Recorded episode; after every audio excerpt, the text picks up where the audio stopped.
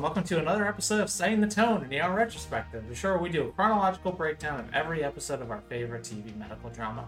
My name is Elizabeth, and joining me today in person, as always, are Lauren That's not true. and Daniel. Hey. That was, yeah. Uh, today we're going to be discussing Season 5, Episode 4, which is titled Vanishing Act. The episode aired on October 15th, 1998. Lauren, what was going on that week 23 years ago? Well, first off, this week today, all three hosts are in the same room recording an STT episode, which has never happened before. So sorry for the audio. I won't apologize for Art.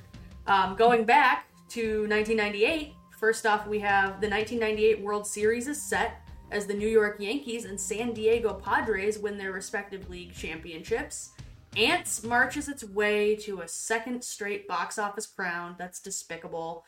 And the first night by Monica ends its short run atop the music charts. Come on, the pun is lost on you. Ants Oh, marches. no, it's perfect, but Ants didn't deserve it at all. Okay. No, no.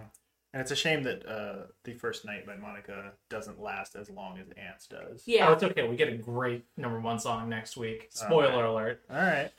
Uh, as far as what else was on that evening at 8 p.m., Friends with the episode "The One Where Phoebe Hates PBS." Turns out Phoebe's a Republican. Who knew? Oh, God. Uh, at 8:30 p.m., Jesse with the episode "Live Nude Girl." They're really getting desperate for Jesse. They they need the viewers to bring him in. Uh, at 9 p.m., Frasier with the episode "Hot Ticket," and at 9:30 p.m., Veronica's Closet with the episode "Veronica's Dog Day Afternoon." So does Veronica, I'm assuming, robs the bank to per- pay for gender reassignment surgery for her trans lover? Again, you'd have to watch to find out. The Veronica's Closet, ever the provocative titles. Uh, this week's episode had 27.8 million viewers tuning in. We continue our slide down from 30 million. I think they're going to cancel the show pretty soon. Uh, directed by Leslie Linka Glatter, doing her fourth out of 13 episodes. Previous one of hers from last season we talked about was A Hole in the Heart. And written by Jack Orman, doing his fifth out of 28. And his most recent one we talked about was Of Past Regret and Future Fear. And this episode, we start with a previously on ER that was hotly debated on if this was Jeanie or Carol. Uh, Daniel was convinced it was Jeanie. Lizzie and Lauren came down on the Carol side of things. I'm willing to concede that it was Carol. And this this was also bizarre for these notes because this was our first time all watching ER in the same room. Yeah, but I feel like we should talk about that before Yeah. we get too deep. How was that experience for you as the primary notes taker? Um, I really liked it. I feel like um overall it didn't uh, impact our notes too much because you you and I are often of the same mind when it comes to things. There are often a lot of things I'll put in the notes that you'll go, "Oh shit, Lauren already got that." So, um I I thought it went really smoothly. You didn't hate us for how much we had to pause. No, Yeah. yeah, I, find myself pausing at home a lot too, like trying to pick out little details in the background. we got a real good one this We got one. a real good one in the background. I'm excited to Um, talk about that. So Yeah, our only big delay this time was getting our damn captions to work. But other than that, Lizzie, did you think it, it went pretty well? It was pretty Yeah, I mean, it was pretty bog standard for me, you know, because I was the mistress of the controller as always. it was really hard though to not talk about the whole episode right after we watched it. We were like, no, we got to save this for Mike yeah, Yeah. because because each week, previ- like on most of our episodes, we we try to just say, oh, that was neat, or oh, that was Yeah, usually like one or two like brief thoughts of like, well, that was a pretty good one this week, or that one sucked, or or whatever. oh God, beware. But Yeah. so like it was really weird to be in the same room and want to immediately dish on what we just watched. So we did the, our best to keep it all in and save it for Mike for you guys. This is also by far the jankiest way we've ever recorded an episode. yeah, lots of. Uh, this is attempt number what three? Yes, Three or Uh, four. trying something to get this going. this was solution three tonight. yeah. I might take a picture to post when the episode Yeah. goes up, but Just the three of us sitting around a campfire. that's exactly what That's I've pretty much what it thinking. is. Yeah, if the mic is a campfire. Uh, well, Mark's on a paramedic rig. He's still doing his whatever paramedic shit you want to call. Tim, what what's the The lead- EMS, EMS coordinator. EMS director. Okay, yeah, but he's still he's still slumming it with the paramedics, and they're stuck in a traffic jam when they're on their way to a call, and they hook it to the scene from where the rig is parked, and a man crashed into a storefront, and there's a dog barking in front of in the front seat guarding the man, and was what's the guy's name? The which one? The- the Latino man? The other paramedic. Yeah. So we have a new uh, long-running paramedic this episode. Uh, ah, yes, okay. Morales, uh, who's making his first appearance here. He's played by actor Demetrius Navarro.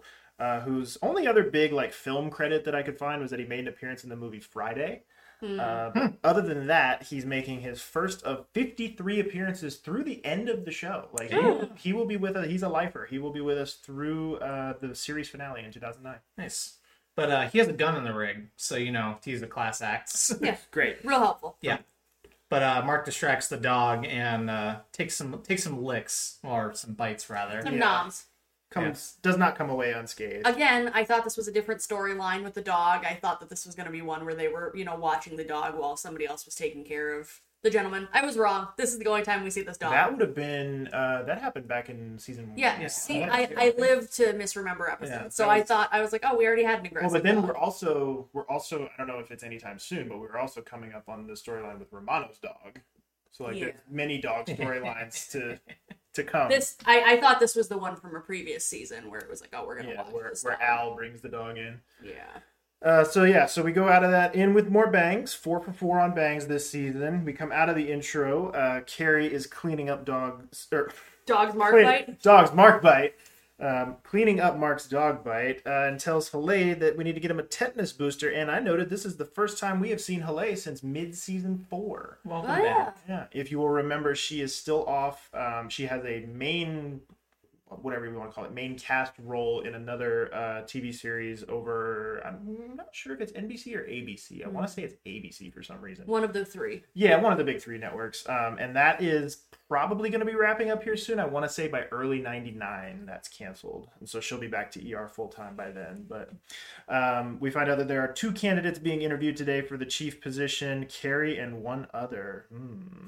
And Kerry coyly states that she has decided not to push so hard. If it happens, it happens. Right. Yeah. Okay. And I like how Mark is like, good idea. And then she's like, immediately goes back to normal Kerry mode where she's like, well, why do you say that? What do you mean? Hey, what do you mean? Uh, but then from there, as Mark's getting cleaned up, Doug checks on him. Again, that season five Doug aesthetic, the little porcupine hair, black shirt. just really, really just Clooney just gets, gets to come in and whatever he wants. one foot out the door. Yeah, That was in his contract. I get to come into work wearing whatever I want. Yep, no scrubs. Um, and we find out that he's not working today. He's just getting set up for tomorrow because the PEDS clinic opens tomorrow and he has color coordinated charts. And I think he says something along the lines of, let no one say I am not organized or something like that. And it's just, it's a very cute little moment. And then uh, our favorite nurse practitioner, Lynette, is uh, back, and she's working on a 19 year old that doesn't know how to use condoms. Great. Yep, Sex education in America, folks. Hasn't improved in 23 years. Okay, That's it, yeah. I have to ask Yep, health class yep, Mm-hmm. in high school. Yep. Did you guys do the banana with the condom? Did, did we get to do it ourselves, you mean? Yeah. No. Yeah, I don't think so. I don't think there was a hands-on portion. Because we didn't even get a banana with a condom. Really? We got the semi abstinence. Because I Oh, was in a heavy Republican suburb. and they were like, just don't. Yeah, no, Yeah. we we got abstinence is encouraged, but if you're going to, these are the important things to know. Yeah, we bit the our person basically held up just a packaged condom and was like, "This is a condom. It goes over the penis, and this is a diaphragm. Women, it goes in a woman's vagina." So- We had a guy. I think this was like seventh grade year. We had a guy who was like super. He was sort of like a. He had like youth youth pastor Oh. energy, Oh, where he was like, "I'm gonna rap with the kids and I'm gonna like go down to that." But he wasn't that bad. Like he wasn't that cheesy. Like he did actually. He could relate to kids on a certain Mhm. level, and he would. He went a lot further with a lot of the descriptions and like he. It was probably one of the more comprehensive like sex education things a kid my age would have gotten Right. and then it was like very quickly after that that he was gone and we got we were Oh. we were back to the football coach and the football coach was like yeah just don't touch your wiener don't think about it like just it, like it was very much the abstinence like just don't See, our health teacher, we're pretty sure she was a closet lesbian, but we never were able to confirm such a thing. But she was, I don't know, The other thing she was I'm, acted very weird. The other thing I'm not sure of because this is something that like I remember in so many like teen sitcoms and stuff was the banana. So I don't remember if I ever actually witnessed it in health class or if I just saw so many like teen dramas Yeah, like Degrassi. yeah, i know i'm starting to wonder too if it was like an implanted memory of, I was actually disappointed that we didn't get it because I was looking forward to to uh, to it right. as part of our right. Because you get to class. giggle at a exactly. condom going on a banana. Yeah. But what happens regarding the? Oh, uh, we found out Carol is three days late, so you know, casually, I love his like panicked reaction to that. well, it's like you're you're usually a machine. yeah, because he goes, he goes, oh well, you know, you should teach her how to use a diaphragm. Those work pretty pretty non-fail. And Carol's like, uh, tell that to m- mine. I'm three days late. I know, and he does the quick Clooney take of like, wait, what? And she's like already gone. Yeah, So good. Then we go over to Randi. She compliments Kerry on her power suit, uh, saying that she nailed the Cosmo look. Apparently, it's str- uh, look exa- down to the accessories. Yes. straight out of Cosmopolitan magazine. So good job, Kerry. and Kerry is then completely like, no, I didn't. That's not where I got this from. But then Lizzie is starting her first day as an intern. And we get to see baby Reese, and he finally has his hearing aid. But we also learn, because she and Benton are in the elevator together, that Benton has not told everyone about Reese being deaf. Not because he's ashamed, but just because it's personal and he doesn't want sympathy from everyone. That's right. Totally not ashamed of it. Not at all in denial. He's he's fine. Everything's fine. Stop asking. Uh, we go from there. We get our first real patient of the episode, a guy named Jeff Witcher, a 38 year old magician who inhaled flash powder. Uh, Lucy is giving the H and P to Carter. Uh, Carter demonstrates for her how to do the blood gas. That becomes important later, so keep that in the back of your mind. And our magician here, Jeff, is played by actor slash stuntman Jim Bentley, who did a voice in the game Red Dead Redemption, as well as appeared in the movie The Aviator. And he's an actual magician, and as I said, a stuntman. So Nice. that's primarily what Nice. his his uh, trade is, I suppose. Carol and Doug are discussing her being late while they're tucked away in the pharmacy closet, the best spot for secret discussions in the ER. Yeah, the, that pharmacy closet that has tons of holes in the window. Yeah, Yeah. Uh, notoriously private space, exactly. And she just says, I'm not pregnant. I don't feel it. which is a weird thing to say. But it's, yeah, because he's like, should I get tests? Should blah, blah, blah, blah, blah. And it's like, A, she's only three days late. It might be a little too early back with, you know, 1998 technology. Because I know tests got more accurate closer to inception as time went. Conception, not inception. closer to con- Sound- they'd make that noise if it was positive. Um, no, but they they started to get closer um, from conception to when they would test positive compared to when it used to be. So it may be that tests just aren't that accurate yet comparatively. See, now you said that. Now I'm just picturing like a, a woman like just doing like yoga or something, like rolling around, and the baby like Joseph, Joseph Gordon-Levitt. oh God. Oh boy. Uh, and then a little boy comes in in syncope. They say he did not have a seizure or anything. Uh, they need to use the PEDS ER room a day early to keep an eye on him. So Carter tells Lucy to take the body being stored in that room down to the morgue. And there is a joke about this gentleman having his ding dong pierced. Yeah, I feel like we should address this now, like because do it. because Jake, friend of the show, Jake Terrell Empire, um, Is he really though? he this weekend? wrote he wrote a you know as you heard on last week's episode a two page dissertation on why season five episode three was the worst episode ever made and was an affront to God. Uh, can we talk about how season five episode four is actually stupider and worse? Like it's- There are so many gags in this episode. Yes, this is the like this episode is so wackety schmackety. Like we've got you know a guy with his dick pierced, and we have a magician, and later in the episode we are gonna have the living embodiment of "Hey, I'm walking here." Like, I just like season five, episode four. At least up to this point, is much I think sillier and dumber than And off the week's. rails. Yeah, like last week's had certainly like some silly moments in it, like particularly the Benton thing with the bomb. That was unquestionably a kind of a silly, dumb moment. But overall, I mean, I thought it was a pretty benign episode. Yeah. But this one, I felt like I got to the end of it and I was like, how did I scrub so much of what happens in this episode from my brain? So I don't know. I remember the guy having his junk.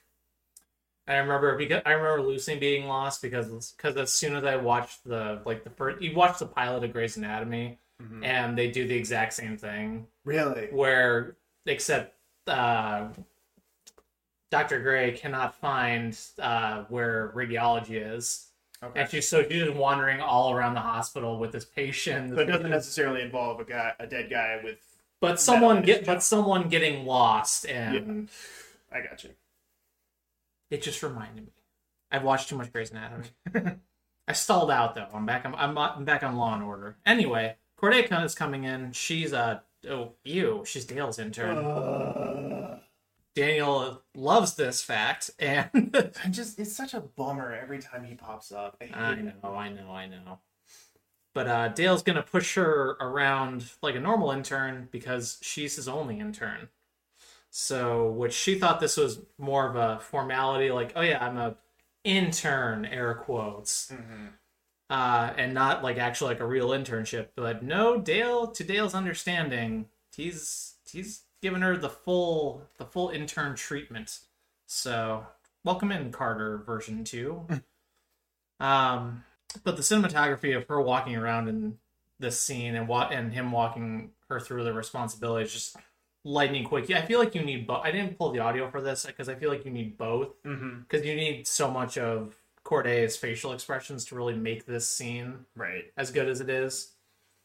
And yeah, apparently interns wear short coats too, which is such a fucking Dale thing to Yeah, pull. it is. It is. And I will say, like, as much as I hate Dale and as much as I'm bummed out every time he shows up, from a storytelling perspective and from a writing perspective, I am very glad that they chose to go this route with him because I think there's no quicker, easier way to sympathize with Corday in the current predicament that she finds herself in than to stick her with such an unrepentant asshole like Dale. Yeah. Like, like it would have been like I feel like if they would have if they weren't already starting to wind down her and Benton, they would have made her Benton's intern. right. That would have been miserable. Yeah.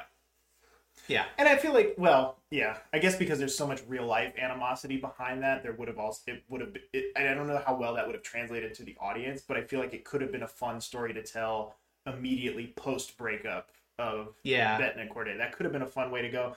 But again, it was such a kind of messy, uncomfortable situation for. I think it's just all as the people. I think it's just all the, the behind the scenes stuff really Yeah. just I- made it Dale. better to have a clean break. I think if there hadn't been that behind the scenes animosity, it would have been so interesting to have Romano put her with Benton almost as punishment for them having been or together. maybe, or maybe as a way to try to break them up if it's Yeah. pre-breakup. Yeah. Like that could have been, yeah. I think there's lots of fertile, but like you said, the outside stuff makes that almost impossible. What if ER edition?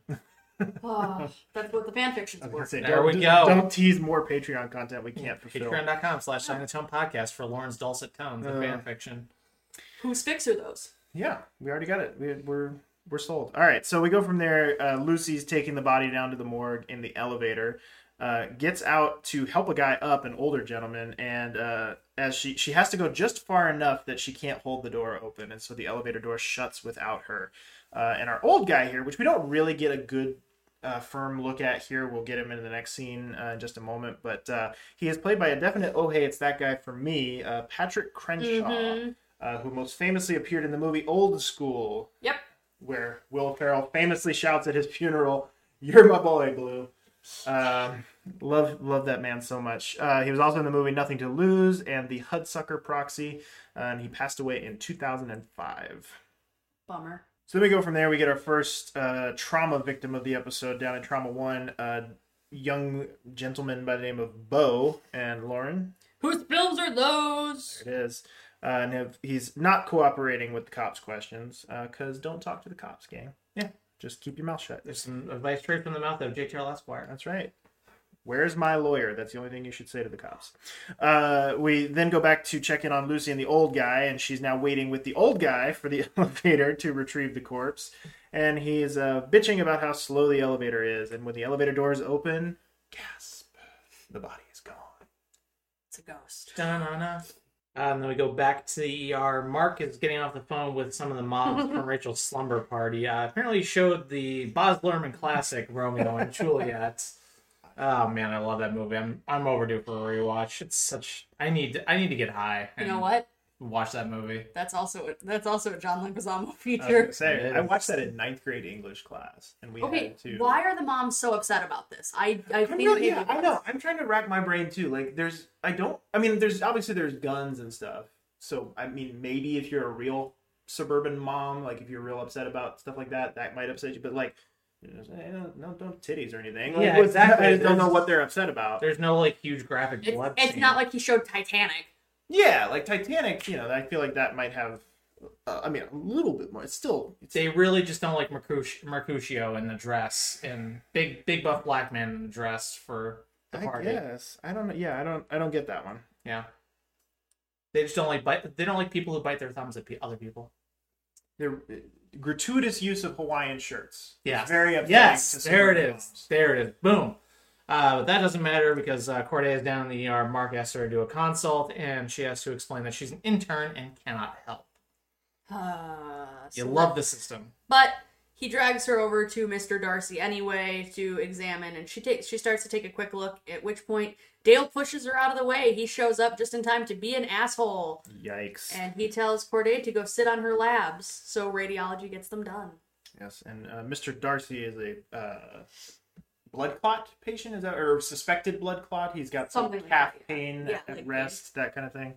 And Mr. Darcy has what is perhaps my favorite actor name of anyone we've ever had. I like squealed with delight when I did my notes uh, the other night when we watched this because Mr. Darcy here is played by the venerable Clement von Frankenstein.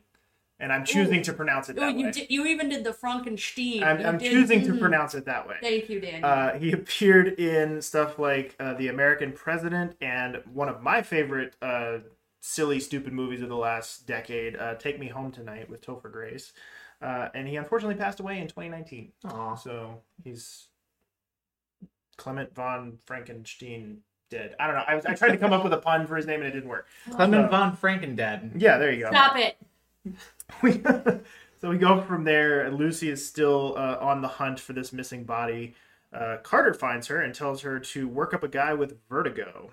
Uh, and a as before she can go do that, a guy shows up at the counter looking just like the missing dead guy. Her face is so good. It is very good. Yeah, I, I- I would say of all the silliness in this episode, that one is the one I think that works yeah, the best. the missing Like, dead guy. but eh, but not even all the elements of it because it's literally just Lucy and this guy Yeah. that work really well together.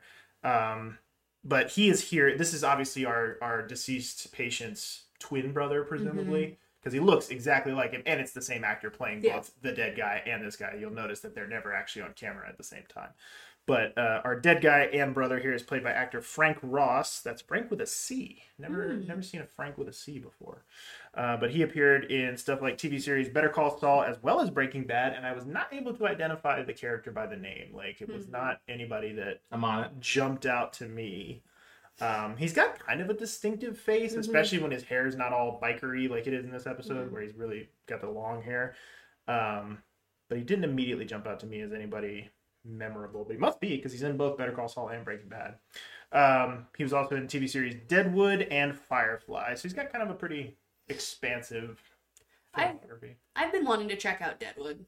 Have you guys watched it? I hear good things. I've never Yeah. seen a single Listeners. episode of it. Listeners, should I add it to my list of 80 other things that I need to watch? Should Deadwood be on my list? Go to bat for for Deadwood. Speaking of which, today while we were out adventuring, I picked up seasons one and two of Murder She Wrote on DVD. I was real proud of that. Um, what was it? It's uh, this gentleman. He is the proprietor of the Vom- of Vamonos Pest Company. Oh yes, you're right. Okay, now all right. Let me see. Yes, that guy. That's why I Uh, didn't your recognize an ad him. popped up right as I was gonna look. That's why I didn't. Oh yeah, him. okay, totally. That okay. Um, but then we have Doug goes in to check on Dana from last episode. She was the one who's getting the leg amputation for cancerous cells, and she's getting her amputation done today. And dad, her dad comes in to kick Doug out pretty passive aggressively, going, "I think Doctor Romano can take it from here." Ugh. Ugh, get out, Doug. She's not your patient anymore. Bye. Doug takes it pretty well, at, at Yeah. least in the moment. Like But- obviously he goes and ruins that, but, But there is one thing to notice: they talk about her pain levels while Doug is in there, and that's going to come back. yeah. She says she doesn't want pain medication because she only has a few hours left with the leg anyway. Ugh. Can't even imagine. Ugh. Anyway, on a sillier note, uh, Lucy comes down to the morgue, and the transport guy is just just casual- Walking here. just yeah, just casually playing Tomb Raider. And who is the living embodiment of I'm walking here? I want to make one note. I was wrong. She's not down in the morgue. She is down in like the transport office because he Ah, calls the morgue. So, Ah, okay, okay. Yeah. Uh, but our transport guy here is played by actor Jeff Cahill, who appeared in movies like The Blues Brothers, The Shadow, and the TV series NYPD Blue. And he is making his astonishing first of four appearances. How have I completely Mandela affected this character out of my brain? Like I don't I don't remember him at all. When he popped up in this episode, I was like, "What? What the fuck is this guy?" And then I saw in IMDb that he pops up three more times after this. Like, Yeah. I, it, he's like such a caricature. Like he he's gets he gets so annoyed when the phone rings and he's just like transport. yeah, yeah. It's just I do love the, the little joke that they play on Lucy though. That is really fucking funny. Yeah, but like I so here's my question. Like because we obviously we have Jerry, we have we have characters whose purpose in the show is to provide levity and things like of that. Of course. Do we think that this obviously this character didn't work because they didn't keep bringing him back, but like is there room for a character like this? Maybe not to this cartoonish degree, but like is there room for a character like this in a show that already has a Jerry? I think I think you you could have made the argument that he could have been here when Jerry's gone Yeah. because we are losing Jerry towards spoiler alert, we're losing Jerry towards the end of the season for gonna for a hot minute. That's gonna be rough. Yeah. Um but we gotta make way for Frank. Gotta make way for Frank. Yay! Yeah. Friend of the show. Both friends of the show. But yeah, I don't know. I, I just feel like he did, uh, he does feel a little at this moment in time. He feels a little redundant to Jerry, and almost makes Jerry look worse in comparison. You know, like he's like he's bumbling and stupid and cartoonish to a degree that But it, it's like Jerry could do this much better. it yeah, it's too much. yeah, It's a different kind because this guy is I don't know if he's more I think he's more incompetent than Jerry. oh for sure, and he's more willfully incompetent. Yeah. Jerry's always trying his best. He just fucks up. Yeah, this guy is like I'm this guy's like, I don't know, half an hour. Yeah, this guy just doesn't want to be bothered. He'd rather play Tomb Raider. Yeah, which apparently is the Tomb Raider statue on his desk. I didn't catch that, but Yep. Lauren did. Yep. And uh, tells Lucy that apparently someone stuffed some fat stiff in a closet in the ICU, So they've found him. theoretically. theoretically. Uh, but then we go back to Carol is taking care of Bo, our stabbing victim, and she wants to stitch him up and take care of him, but he is in a rush to get out of here, presumably to get back at the guy who stabbed him. Ugh. And so Carol asks Lynette to get a hold of Bo's mom, to which Lynette's like, "But he's 18." Carol's like, "Call his mom anyway. We gotta, we gotta do something about this." And as this is all going on, there's also a little moment between, I believe it's uh, Mark and Jeanie in here too. I think, but there's a really good one shot as they mm-hmm. go between Carol and Bo to Carol and Lynette to some other immediate interaction there. I believe, like I said, I believe it's Mark and Jeanie. I forgot to write it down, but just very nice one shot where we were like, wow, they haven't cut yet. Yeah, yeah. This was one that we Yeah. all kind of remarked on at once. We were like, "Have they cut the camera yet?" No, and it was like a solid, like at least a minute. Yeah, like back out of trauma, back out of trauma one, scope in that hall around trauma one, and then like get close to trauma two. And I don't think the cut happens until, until after they've gone into trauma two. Yeah, So it's just very nicely done. yeah. Uh, but we go from there into Jeanie's big patient for the episode, Mr. Lipson, uh, loss of consciousness. Uh, we discover that he had a new liver, or he, he received a liver transplant uh, two years ago. Uh, so Jeanie's examining him here. This is going to be kind of Jeanie's central patient for the episode. Um, and Mr. Lipson here is played by actor uh, Richard Gant, who appeared in stuff like the movie Norbit, uh, the I forget which installment of the Friday the Thirteenth series this one is. I want to say it's part eight, but I could be completely wrong about that. Jason Goes to Hell. Um, it's somewhere in the six to eight range, I think. Um, he also appeared in the movie Bean and The Big Lebowski. He is our high water oh hey that guy for this episode with 140 credits to his name. So a woman comes in speaking Spanish and talking just out of the blue to Jeanie. No no context to who this woman is. She just starts talking at Jeanie, and this woman takes her back to the uh, peds exam room where that little boy came in earlier with syncope, and she tries to give a social security card for his treatment, but it's kind of just implied that it's really her like sister's or like cousin's Yeah. card that's there with her. And Jeanie's like, no, we we we treat everybody. This is a county hospital. We we take everybody. Like you don't. He's not gonna get in trouble. You don't have to worry about being quote legal. I hate the term legal or illegal because Yeah. it's not. People can't be legal or illegal Undocumented. undocumented. They do yes. use that term in the episode several times. what legal? Illegal. Yeah. So or so um, but yeah, Jeanie reassures this woman, we will take care of him. This is a county hospital. Also, we'll come back to bite her in the ass. Oops.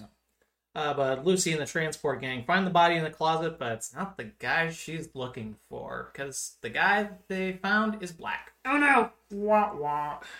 So, which makes me wonder who's looking for this corpse? Is there? yeah, that, that's never really followed up on. yeah. But uh, Doug and Romano are getting ready for Dana's surgery, and Shirley pops in with no mask to ask uh, Robert about something uh, contaminating everyone with COVID 19, and the show's over.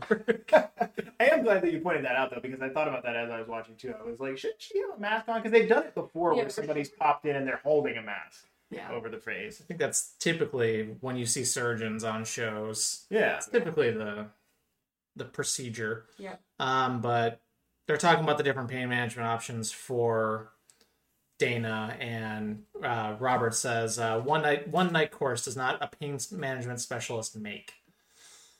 Fuck you. Um, but Doug is worried that Dana isn't ready to lose the leg, and Romano is pissed that Doug is trying to delay the procedure. And then Dale says his new intern will get the hang of it.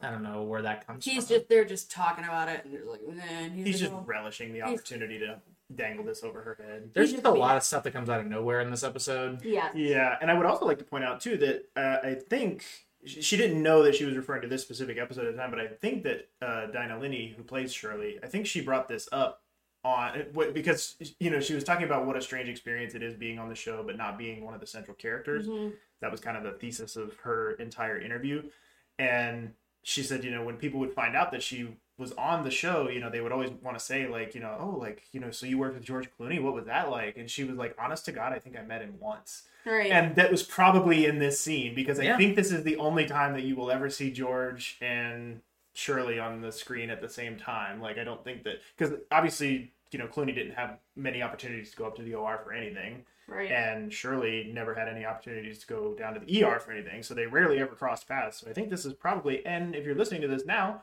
Uh, that's the latest interview up on the Patreon, so go listen to that. And or should be in the free feed soon. Yeah, Uh, then we find out Bo is trying to bail. He is done being in here. Lynette tries to hold him back, and she goes to get the right instrument to take out his IV so he doesn't like bleed all over the ER.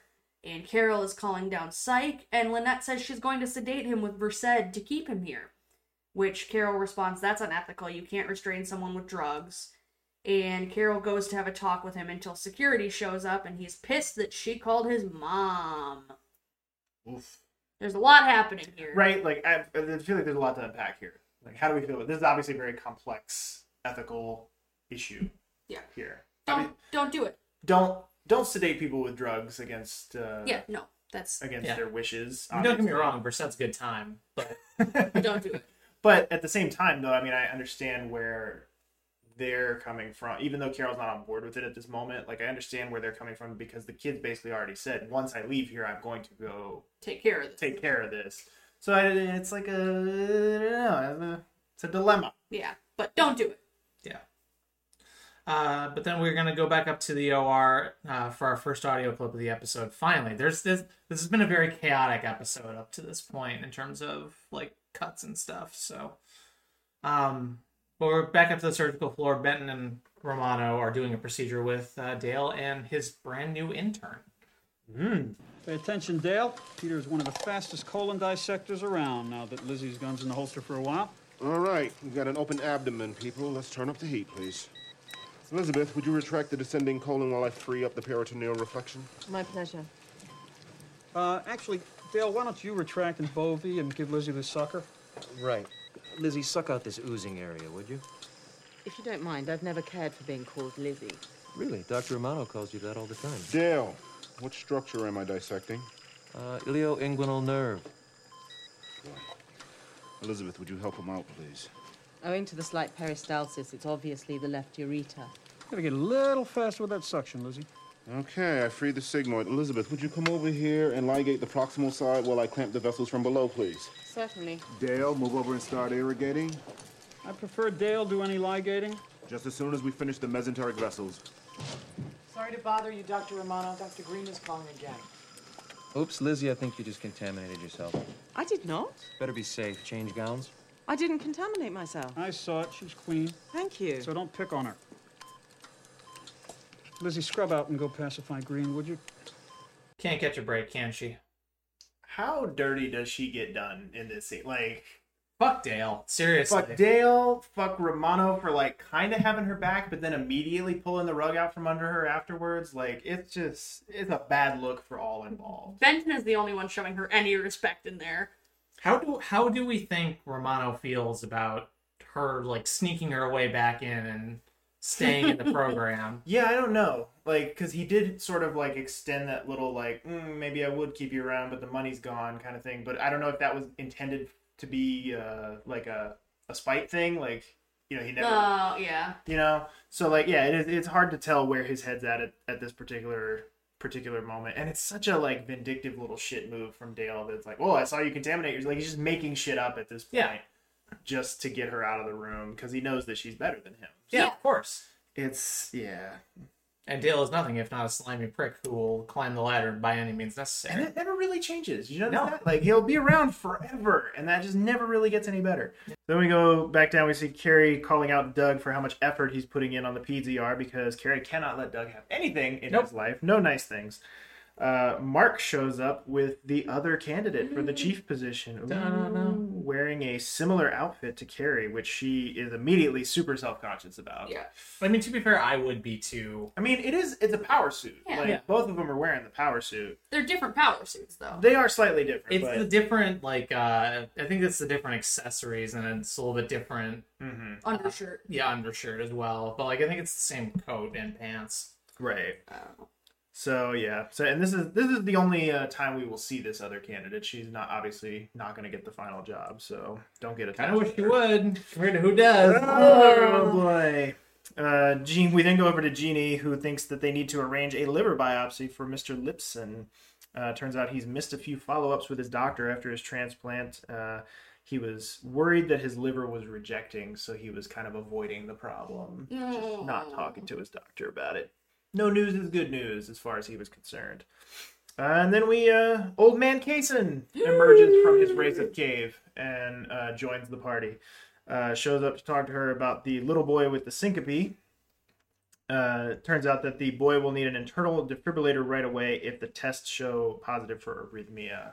So uh, he's take a snapshot, take a, a mental image because he's actually quite reasonable in Yeah, this scene. For Like three minutes. for for a one brief shining moment, Kayson's not a complete and total prick. He will ruin this within a matter of minutes. I mean, to be fair, there was a time when he wasn't a total prick; he was a total creep. True. Susan. So True. Very true. I guess it depends on what you what your preference is. Pick your poison. Um, we then see Lizzie uh, checks out the guy that Mark has been bugging uh, surgery for. Uh, so that buys another 20 minutes for Romano here to, to stall a little further. So, Yeah. which if you're keeping score at home, that is Clement von Franckenstein. AKA Mr. Darcy. Clement von Franckenstein. put some respect on the name. That's right.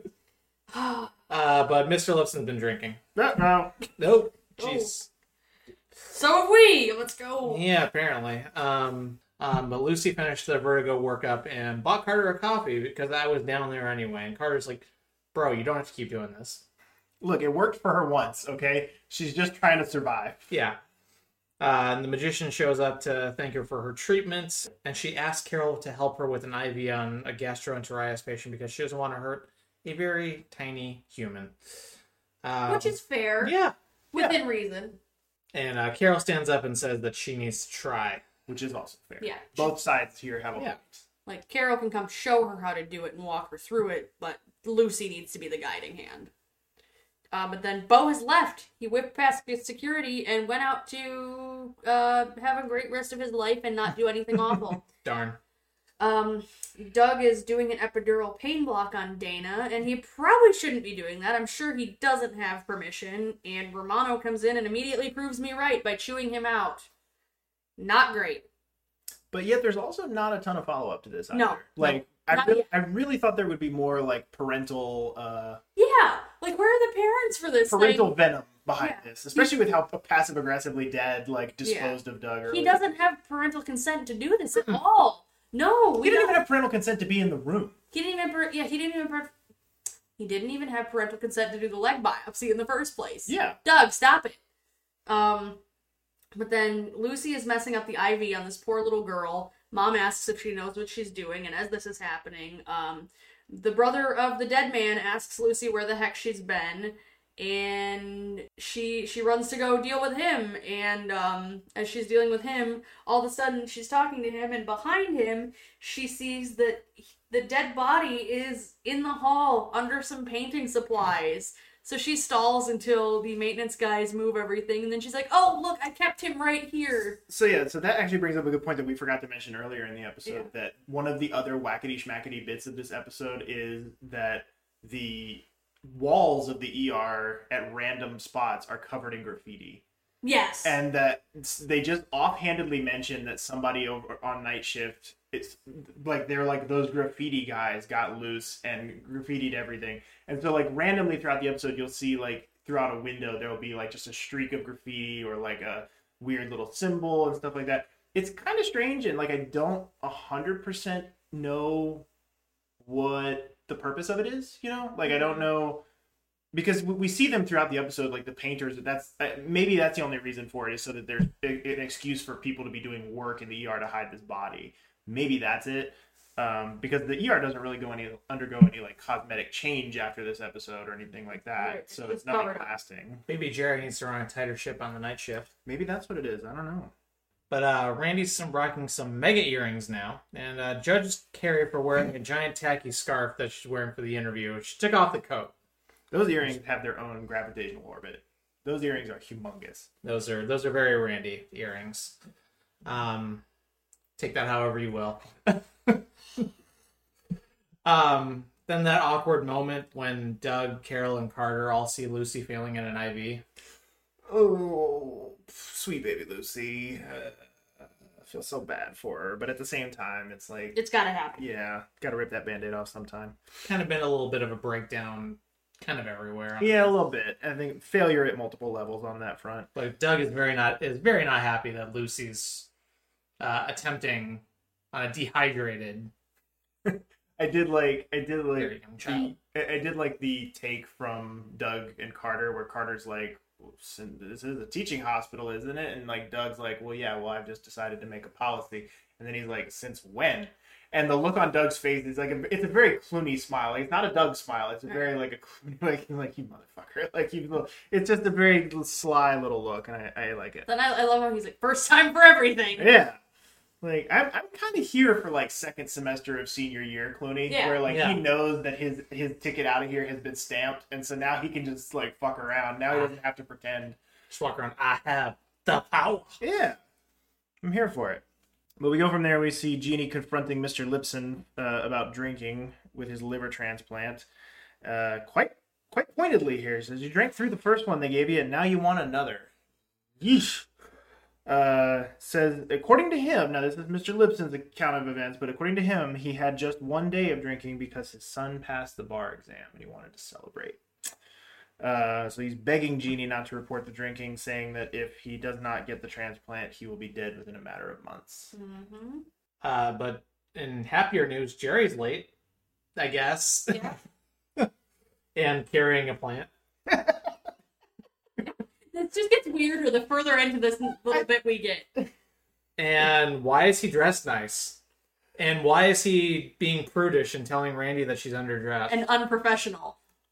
He's, Like, he's- what is this? He's trying to live up to his title. Okay, he is unit service coordinator. He is not merely a desk clerk. Is he aiming to be chief of the ER? Like, See, there's all these amazing subplots that they could have done with Jerry. Not this is not me crusading again for the BDSM thing, but like there's all these amazing subplots they could have done with Jerry, where they could have ha- made it that he interviewed for chief, even though he's way out of his league. I wish, I wish we had had the balls to ask Abraham Benrubi, but I also know that would have been a Thursday at work question where he would have been like, I don't fucking know. So yeah, so here's the major detour because this was one of the first things we ever brought up, and I think it might have been on the pilot episode even. I think it was. Like it was when a we long- talked about we, Jerry. We talked about Jerry and we talked about the BDSM thing. So in prep for the Abe Benrubi interview we did, I went back and looked at all of kind of Jerry's greatest hits and stuff, and then I was like, okay, are I had to ask myself the internal question: Are we going to ask the BDSM question? You know, are we going to do this? And so I went and rewatched the episode, or I didn't. I didn't rewatch the episode, the whole thing. I just watched the scenes that were germane to my research. It's a fantastic episode. it is. It's a fantastic episode. I forget exactly where it falls in season eight, but it's in season eight, and it's uh, is it Secrets and Lies? Is that the Yeah, I think it's a bo- yeah, it's the Breakfast Club. it's a bottle episode. It's the Breakfast Club episode. Um, and so the opening bit of that episode is where a dominatrix brings in a client who's in full gimp outfit, and it's a large man, and they keep making reference to how large he is. And so after reading through, after rewatching the scene, reading through IMDb and everything, I'm at least convinced that it is not Abe Benrubi, the man in that in that suit.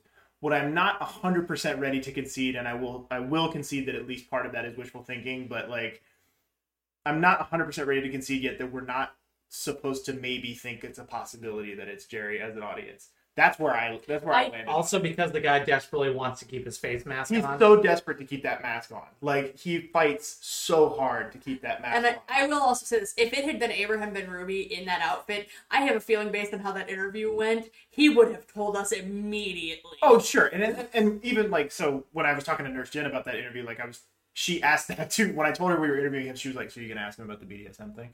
Like that was the first thing she said. Like she was like, "Are you gonna ask him about the gimp suit?" And I was like, I don't know. I was like, it's the kind of. She's like, that's. I was like, he might not remember. There was a ton of episodes and stuff. She she goes like, she was. she People want to know. no, she was like, "That's the kind of thing you don't forget." Like she was like, "You'll if he put on a gimp suit for work, he'll remember that." Like, so I was like, "Yeah, you're probably right." But I just like after rewatching the episode and making making it clear to myself that that's physically not him in the suit. I didn't feel. I felt like that would have been weird to ask him about, you know, after the fact. The, the writer's intent was this supposed right because be he didn't even i mean spoilers for that interview that won't come out for another month or two but like he wasn't even aware if jerry was going to live or die Right. after the events of you know season 12 finale whatever that was so who knows So what happens next? Uh, so Randi has done Kerry a solid and lent her her leather jacket for the interview.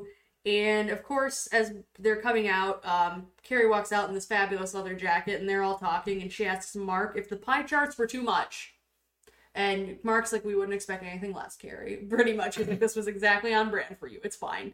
So that's really cute. Um, then we go over to Kayson is now talking to the the mother of the syncope boy, and now he's a piece of shit. He can't get a test without the kid being on Medicaid because you know who's gonna pay for it. And Jeanie scolds him for not doing the tests because essentially this kid could die without treatment. He's like, just give him beta blockers. And Jeanie's like, no, that's not the same. You need to get this Yeah. figured out. Kayson's like, we can't test. Nobody's gonna pay for it. Fuck. Fuck you, Kayson. for profit medicine you gotta love it Woo! They'll do the bare minimum to sign off their liability. Ugh, yeah uh, and in even more bad news bo is back uh, but now he is featuring a single gunshot wound to the arm guess the payback didn't go as uh, No. according to plan Nope. uh, lauren you have a, a beef about the films here Uh, it's been the same films in that room all episodes. Same exact. They didn't even turn the room after Bo ran away. Yikes. Well, maybe they just knew he would be back. But they're still not his films. Uh, so Carter is having Lucy get a blood gas after she observed the one earlier in the episode. He uh, he did actually warn her early in the episode that uh, you observe this one and then you'll do the next one. So this shouldn't come as a surprise to her. Uh, but it doesn't go very well, and Carol has her move out of the way so that they can get it faster. Uh, but Carter does actually kind of cut her a break here. He says those can be really tricky. Yeah. So he, but then, But then uh, Lucy does finally own up to the fact that she's never started an IV when Carter is asking her to get a chest line in. Oh boy. and then she runs away. Oh boy. Then we go up to the surgical floor uh, where Romano and Corday are talking about her first day. You cost me a procedure. Am I supposed to ask how? You were supposed to babysit that pulseless foot for me. Green let the radiologist set him. I didn't realize that was part of my job description. Well, you're still learning. Mm-hmm. How was your first day? As expected. You are either a masochist or the stubbornest woman I've ever met, but I have to say, I admire your fortitude. I couldn't handle taking orders from a weasel like Dale.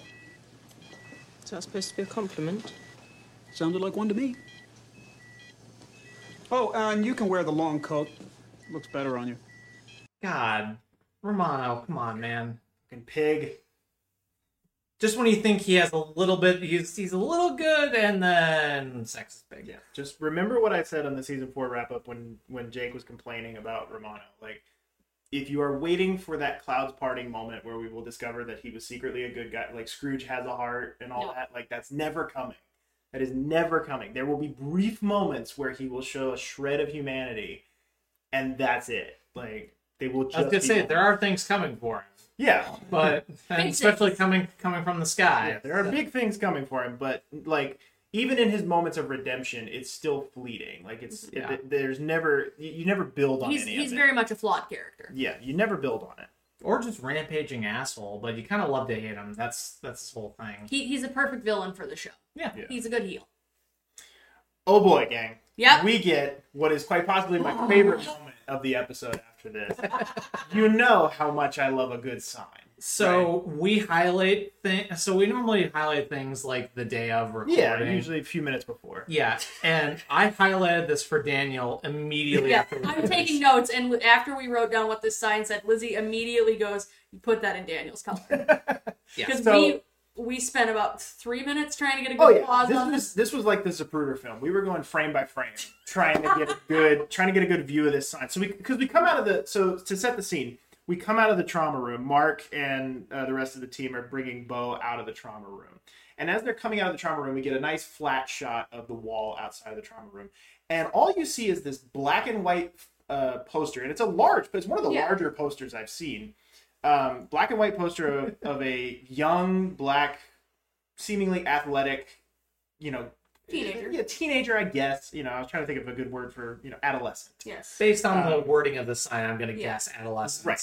He's holding a baby like a bag of groceries. Yeah. Like he's holding a baby, just like not very nonchalantly, like He's- not. He's holding it like someone who hates cats doesn't know how to hold a cat. Yeah, like he's holding this baby very weirdly, and it's got this white text at the top of it, almost like a Nike ad. Yeah. And all three of us were like, mm, we, we kind of zeroed in on it on the wall of like, that seems like a good sign. Like, that seems like, because we haven't had a good sign in a while up on the wall. And Correct. so it took, like, like Lauren said, it took like three minutes and going frame by frame and trying to, because it was not a very clear picture. The, the, um, the part of the door was like blocking part of the text. So it took forever to decipher what exactly the text of the sign was. And also, Hulu likes to jump around, like some more jump around versus like yeah, trying to go frame by frame on Hulu is is not easy. Uh, but we did manage to decipher the text, and boy, did we! Uh, because this sign says having an unexpected child could keep you off the football team. and once we once we deciphered it, like it was it like it took three minutes for us to decipher it, and it took an additional three minutes for us to recover because we were all laughing so it, it hard broke us. we were all laughing so hard about it because it's such a tone deaf sign. Like it's so stupid. It's such it's it's patriarchy. It's so fucking stupid. It's it was patriarchy. worth the effort. Yeah. It was. Uh, it was so great. It's almost as bad. It's worse than the the baby one that I saw The, the, other with episode. instructions or Yeah, whatever. it these don't come with instructions. Yeah, what's with all this like anti-child posters that they have in the ER? It's all like it's all that abstinence Yeah, education. Yeah. know, it's seeping in from the and but as this is happening, um, the paramedics are arguing about one side of why Bo ended up in the condition he was in, and the doctors and nurses are arguing on the other side. And of course, middle of the road Mark comes in as Carol and the paramedics argue and decide that nope, you're both right. Go about your day. Great. Switzerland has arrived, folks, and his name is Mark Green. yep, just like Kerry called him out for. And then we have Benton with Reese up in his hearing therapy, for lack of a better term, and the um the therapist is like trying to you know stimulate Reese's attention and you know get him paying attention via audio cues by like having a little stuffed cat meow, having a little stuffed dog bark, and like very, very cute. yeah, just, mm-hmm. yeah. Just trying, just trying to, you know, like play more like playing at Reese right now than playing with Reese. But she's trying to, you know, engage him. And then she has Benton try, and she says he's got to learn to focus. You can't give him a break. He's not like other one-year-olds. He needs constant verbal stimuli. And Benton's like, he he's one. Give him give him a break. And she's like, you can't. He's got to catch up. You've got to you've got to be diligent about this. And Benton's like, I I can't do this. And um the therapist says you're gonna have to because two times a week in here isn't going to cut it. I should point out too that like Benton saying he can't do this comes after roughly ten seconds of Yeah. trying. Like Yeah. Ben- Benton try like him being like I can't do this is like it, it to use a crass analogy like it's like when dudes are like trying to put on a condom and are like "Nah, eh, can't you know like they tried for like five seconds and are like "Mm, no can't sorry it's like I, I can't get the package open. yeah like We're just we're That's why you bring multiple. We're we're a little blue today, guys. We're a little because we're all in the same room like Yeah, we're, it's all in the same room. It's very warm in here. We're all just really attractive in our pajamas and like after Yeah. being together all week. We're weekend. doing a real big like spread on the train posture. Like we're doing the best we can. It's okay. I'm gonna sneak in. I'm gonna sneak into our guest room Oh later tonight. Oh Jesus! and burn uh, Daniel's shirt. 'cause I was real afraid shirt. of where that was going. Like, I was like, I was like, are we gonna end Also- the podcast after this? uh, bringing it, bringing the train right back around to the show. Do we think that the producers or you know what whoever's making this scene, do we think that they know that Reese wouldn't react? Well, I mean, It's considering he already is a deaf child. right. So, do Yeah. we think they know that he would react that way? Yeah, I think at this point, I, I think they are like pretty well uh, committed on this line of thinking. Like they, I think they're they're fully on the like Reese is going to be a deaf character. But I think Lizzie means the actor, right? Yeah. Yeah. Yeah, well, I mean, if presumably here's my here's what I think happened, and maybe it's not the most ethical thing, but like I would think that they probably turned his hearing aid off That was what I was just thinking. Was that's probably because he's what actually deaf, so Yeah. he's wearing a hearing aid in the scene, but there's no no indication of whether or not it's turned on. Yeah, so I so would think they- that's probably what they. They could have very easily just turned it off. Not super ethical, but you know. Yeah. Child acting rarely is. Nope. Child acting rarely is. Uh, so we go from there. We find out Bo's mom is in chairs, so Carol goes over to talk to him, or, or talk to her rather. Uh, Jeanie asks Doug if he needs help with the peds ER as a full time PA, which Doug is like, I think I burned up all of my goodwill with Anspaugh, but Jeanie's like, I got some full. She's like, I got this. I comforted his dying child. That's Uh, good bit of continuity. I loved that she that she put that in. She's like, I got it. See- we're besties. I'm terrible, and I th- and I would immediately think that she would go up with a boombox and just start playing time and just start playing time like and Anspaugh and be like, "Here's what I need." You remember this? I did that for you. Yeah, Um, so yeah, uh, and Jeanie does in fact call the transplant coordinator for U- UNOS to talk about Mr. Lipson. So she does end up doing the right thing, even though it kind of sucks. Yep. and It's a shitty situation, and he kind of gives her a knowing look on the way out the door, like I know you're gonna have to do this. Yeah. Uh, but yeah. Uh, so then we go up to the roof. We've been up to the roof in a while. No, time for somebody to have a little meltdown. Exactly. So let's go up to the roof uh, where Carter finds Lucy.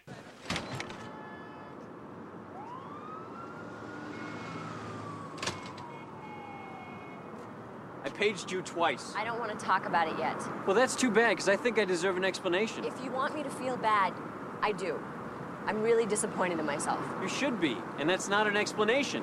I don't know how it started. I. You thought I could do it.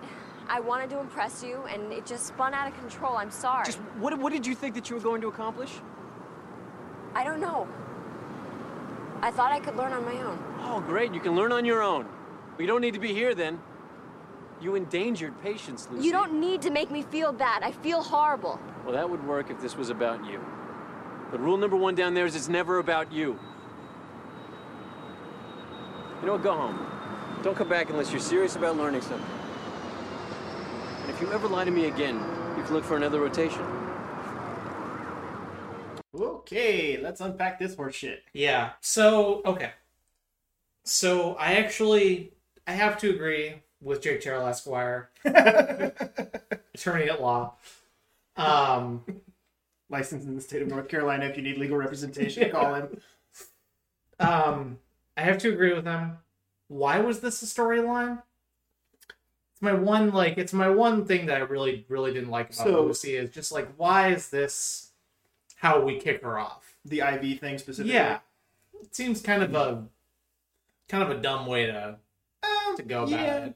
I think they were probably like a little bit gun shy after Del Amico like of we need to make sure that this is gonna work before we really like Commit. commit Yeah. to it, you know, and like go all in with big storylines. And so, I mean, this is a nice way for, and, and it it does allow Kellie Martin to get across some. She gets to show kind of her range of different things because she gets to do a little bit of funny stuff with this. She gets to do a little bit of the like stressed out med student thing. Like we get to see a lot of her like range in kind of a low stakes way. Because I do think because she got so much focus in the season premiere, I think it would feel a little bit forced if they were just like immediately like, no, no, no, this is the main character now. We have to do everything through a lens of Lucy. Like, I do feel like we needed to give her a chance to breathe as a character and step back a little bit, give her a little bit of a smaller storyline to start with. And, I, but I agree, though, it is kind of a silly storyline that goes on a little too long. Yeah. Like, If they, this they, they stretch like- it a little too thin. If this would have been like a one, like only seasons, like not season one, but episode one and like a little bit in season three, and Yeah. then and never in episode. God, I'm tired. We, But I know what you mean, like, Walked, like we one- walked like miles and miles this weekend. a one to two episode arc is Yeah. what it deserved, not four episodes. Yeah, have this moment like at the end of last episode, Yeah. and we would have been fine. And then people would have thought, wouldn't have uh, apparently thought Carol was such a bitch. I still think she's fine. no, yeah, she is. I Yeah, still think she's, she's in the right. she's still pretty. For- she's forceful with her this episode, but again, she needs that. She's firm. She's not even Yeah. Yeah. like she, no. She's she no. Carol's fine. But so okay, so we all kind of again, this is being the first time that we've ever all watched in the same room, and it was kind of cool to see our fresh reactions to big moments within an episode immediately afterwards. And this was one where we all sort of came away going, "This is uncomfortable." Like this is one that was like really uncomfortable to watch because, and again, we talked about this at season five, episode one. Lucy is a, character that it is virtually impossible to talk about in a vacuum. She's a character we have to talk about the whole picture of because her time with us is so brief and is so important. You know, it affects not only her own storyline but other people's storylines as well. And so, you know, we can obviously get into this in, in greater detail as we get closer to the middle of season six when she leaves us, but you know, a big part of the reason why Lucy didn't last as a character was because Kellie Martin had a kind of a shitty experience on the show with Noah Wyle. like, yeah. Noah Wyle was has gone on record personally now, you know, having said, you know, because I, I don't even think Kellie Martin was really that public about it. Like, I think it was kind of him that brought it up, or at least it, it brought it up in the greatest detail that we were aware of. Um, that he was really hard on her, like really hard on her, and it's it's almost worse now that I realize how young she was. Yeah, didn't we say she was like She's early 22. Yeah, early twenties. She's 22, and like there's so there's this guy, and he's probably at this point, I think he's in his late 20s at the early at, at the youngest, and he's probably 30 by now. Um, so that's you know it's it's hard to watch this scene now with that kind of hindsight where you go like oh shit part of the reason she leaves this show is because he's an asshole to her and he spends a solid you know 90 seconds there however long that clip was just being kind of an unrepentant asshole to her and just really not only being an asshole but just talking down to her and like Literally. and telling her she doesn't belong here and like telling her that like she needs to get her Uh. shit together or else and it's just like it hits a little too close to home just a little so yeah that that was my big takeaway from it was like oof this is really hard to watch knowing what we know about how what her experience was like Yeah. But there was also one other big takeaway from this scene. we might have a potential for the first time in a long time uh, beltless motherfucker i'm willing to concede to lauren's point here that that we might we might be uh, wishful thinking because it's carter and carter is a well-known suspenders man Yeah, I just I couldn't help but just think you know he's got to be wearing suspenders because we always see Carter in suspenders. Yeah, So. he's got that, that big long lab coat on, and we never do get a good look at it. So we, we, we couldn't confirm or We- deny, but we did try. He's but- definitely not wearing a belt. We can Right. say that. He is he is technically a beltless motherfucker, regardless of if he's wearing suspenders or yeah, not. we just don't know if maybe he might have some suspenders that are doing the He work. could he could be a suspenders jackass, but he's still a beltless motherfucker. He's a suspenders jackass all the way through season ten. so- Yep.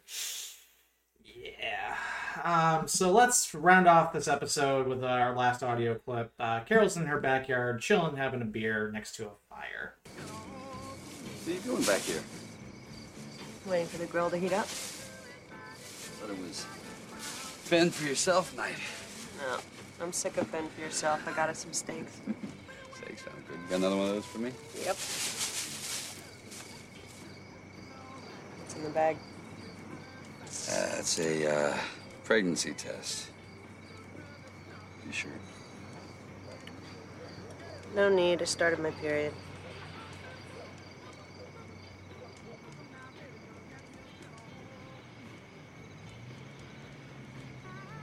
I guess I wasted 1750. I'll save it for next time.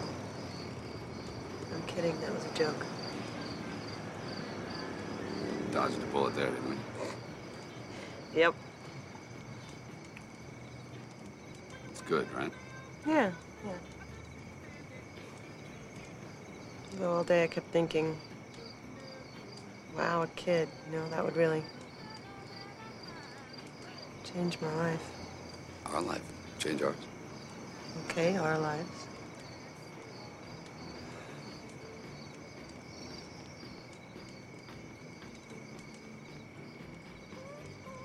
That would be bad, right? You know what? I changed my mind. I don't want to joke about it.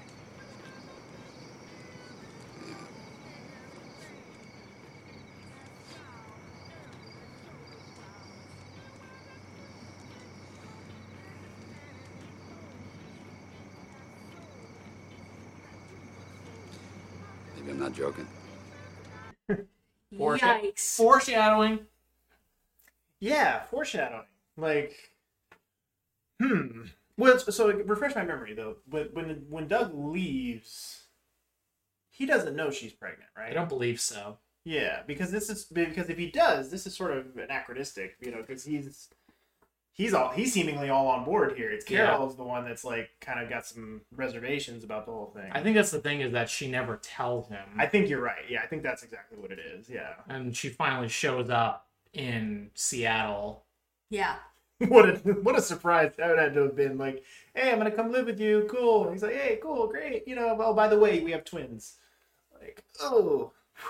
See, I, I hate this. This is like the fourth time this episode I keep thinking of Grey's Anatomy because the way they send the way they send off one of their main characters in season sixteen is like, oh yeah, by the way, I have two kids. Like this woman, it's it's a whole thing. I'm not even gonna go into it. It's way so too sad because I know exactly what you're talking about, and I'm so upset about it. Yeah, it's Is it Stay tuned for Lizzie's spin-off podcast about Talking Grey's- in a room by about- herself. about, telling you. Grey's Anatomy. I'm It's the telling you. whole thing. from McDreamy to McSteamy in uh, Grey's Anatomy retrospective. I'm sure it's already out there. That can Oh, be there's tons of Grey's Anatomy podcasts. that can be your Oh. that can be your series when you get to pick. For, Yeah, there you go. For the Yeah. Oh, you're damn right. I'm gonna pick out 22 episodes for us to upgrades for us to watch. Okay, what's So, so overall thoughts on this episode? hectic?